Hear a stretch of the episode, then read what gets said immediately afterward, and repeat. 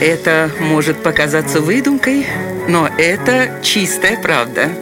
Удивительные истории на радио 1.